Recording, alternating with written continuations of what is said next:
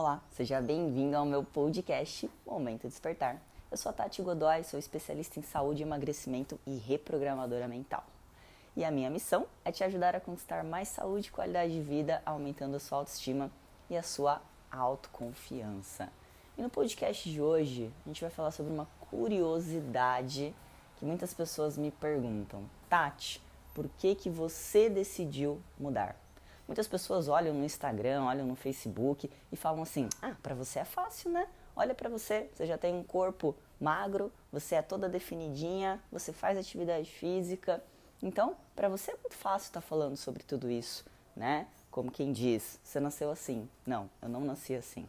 Fui uma criança que desde os 8, 9 anos lutou contra o sobrepeso e só que foi uma, uma passagem até que breve, eu diria, assim. Eu fui uma criança magrinha, né? Depois, no, por volta de, de 7, 8, 9 anos, eu engordei muito. E com 12, 13 anos eu resolvi dar a mudança na minha vida, promover toda essa mudança. E eu acredito que ali começou a minha missão de vida, que era ajudar pessoas. Por quê? Porque eu fiz tudo isso sozinha. Fui em vários profissionais da área da saúde e a sensação que eu tinha era que ninguém ia falar a língua que eu queria escutar. A minha, a minha fase gordinha foi pequena, mas a minha fase de sofrimento combatendo esse peso foi muito grande. Eu emagreci aos 12 anos de idade, sozinha, buscando informação em revistas, em fazendo atividade física, mudando uma coisinha ali, outra aqui, e fui emagrecendo sozinha. Porém, eu desenvolvi muitas questões emocionais é, muitas crenças limitantes, eu maltratei muito meu corpo, eu fui bulímica e vivia de efeito sanfona.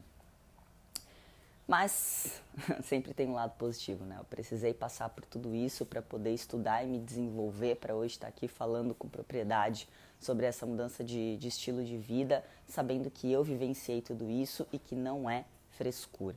Mas quando que eu decidi mudar? Primeira vez que eu decidi mudar foi logo depois que eu perdi a minha avó materna por câncer.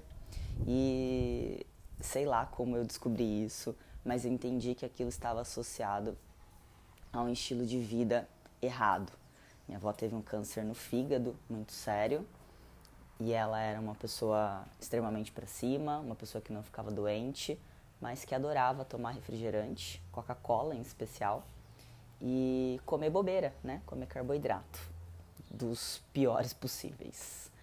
E então, nessa faixa etária, por volta de 12 anos depois que eu perdi a minha avó, eu prometi para mim que eu não ia mais tomar refrigerante. Eu nem entendia o porquê disso conscientemente, mas inconscientemente era porque a minha avó tomava muito daquilo e eu não queria aquilo para mim. Então eu comecei a, a, trabalhar todo esse processo de mudança e eu emagreci praticamente 12 quilos sozinho, né? Só que de uma maneira que eu não tive todo o suporte, o apoio que eu precisava naquele momento. Então eu gostava de comer, mas eu sabia que estava errado comer em excesso. E ficava naquele efeito sanfona, né? Engorda 2, emagrece 2, engorda 5, emagrece 5. Mas eu não queria mais isso para mim. Porém, então precisei estudar Fui fazer minha primeira faculdade, educação física, me frustrei porque sabia que ia, descobri que através do exercício físico eu não ia fazer grandes é, feitos com as pessoas nesse ponto do emagrecimento, porque o exercício físico ele age como um potencializador e não como o, o principal ponto de transformação na vida de uma pessoa. Então fui estudar fisiologia do exercício, obesidade, emagrecimento, é, nutrição esportiva e fiz dezenas e centenas de cursos na área da saúde, mas eu ainda continuava de efeito sanfona. Até que eu falei, gente, não é possível. Se eu tenho todo o conhecimento da parte fisiológica, por que, que eu engordo e emagreço o tempo todo? Foi aí que então eu entendi que eu precisava mudar a minha mente. E nesse ponto foi onde eu parei de me maltratar. Por quê? Porque concomitantemente eu descobri que eu estava com síndrome do ovário policístico e era já um nível bem avançado. Eu era atleta na época, não estava acima do meu peso, mas eu comia grandes quantidades de carboidrato. E o médico virou para mim e falou assim: Tati, você tem três alternativas. Primeiro, tomar anticoncepcional, Segundo, tomar glifage. E terceiro, engravidar. Falei, caramba, tomar anticoncepcional por causa. Não, não quero tomar anticoncepcional. Tinha parado fazia pouco tempo, porque eu sabia que. Aí cabe um outro podcast dos malefícios do anticoncepcional. Segundo, tomar glifage. Eu falei, remédio para diabético, que tem a ver uma coisa com a outra? E por último, engravidar. Não fazia parte dos meus planos engravidar com 20 e poucos anos. Falei, tem que haver uma outra maneira de fazer isso. E fui para casa e comecei a estudar. E entendi que o cisto ele é alimentado pelo açúcar. E que se eu continuasse comendo as quantidades de carboidrato que eu comia, mesmo sendo atleta, mesmo gastando tudo aquilo, no futuro eu ia desenvolver um câncer. Olha lá a minha história sendo conectada de novo com aquilo que eu tive medo no passado. Não bastava só ser magra, eu tinha que ter um estilo de vida, um estilo alimentar compatível com aquele meu principal objetivo. E eu entrei em pânico. O que, que eu preciso fazer? Low carb. Vamos estudar. Se é a, a insulina que está causando isso em mim, esse é a síndrome do ovário policístico, a insulina está relacionada com o carboidrato. Então, eu vou fazer low carb. E paralelo a isso também eu estava com muitas acnes, que era derivado dessa questão da síndrome do ovário policístico.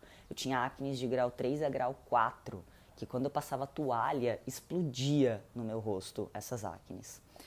Fiz um tratamento com um remédio super forte, o Roacutan, mas eu entendi que se, que se eu quisesse de fato me livrar da, da síndrome do ovário policístico e dessas acnes, eu precisaria então mudar o meu estilo alimentar, o meu estilo de vida alimentar. E eu comecei com a low carb.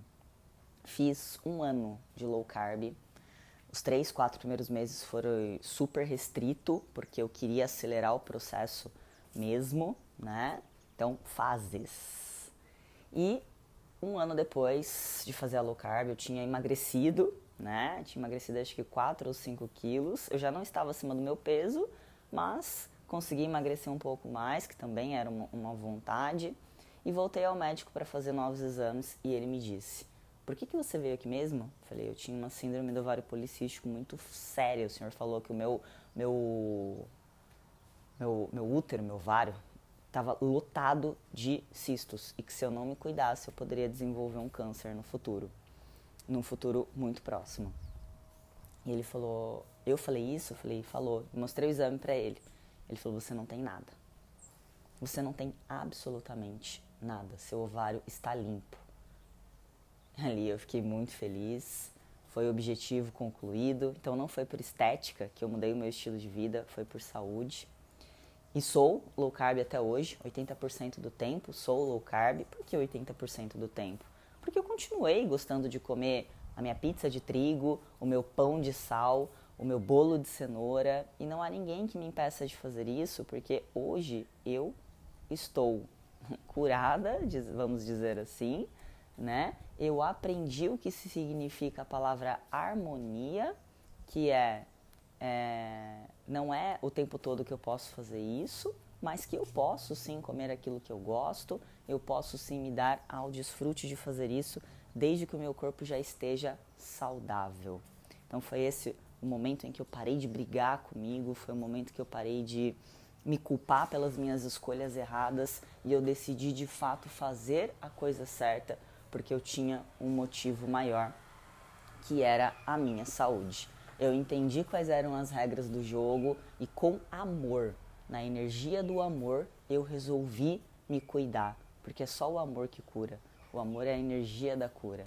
Então fica para você essa curiosidade de como eu transformei a minha vida, o que eu fiz para hoje estar aqui, mudar a minha mente, ressignificar muita coisa para mim. É me trouxe hoje, me fez conquistar, na verdade, hoje o corpo que eu tenho, a mente que eu tenho e hoje poder ajudar mais de mil pessoas a também conquistarem os seus sonhos e os seus objetivos. Espero que você tenha gostado um pouquinho de saber da minha história. Compartilhe isso com outras pessoas para que a gente também possa salvar mais vidas. E é isso. Me siga no tati.godoy para mais dicas sobre saúde, emagrecimento e mudança de mente. E eu te espero na próxima. Até mais.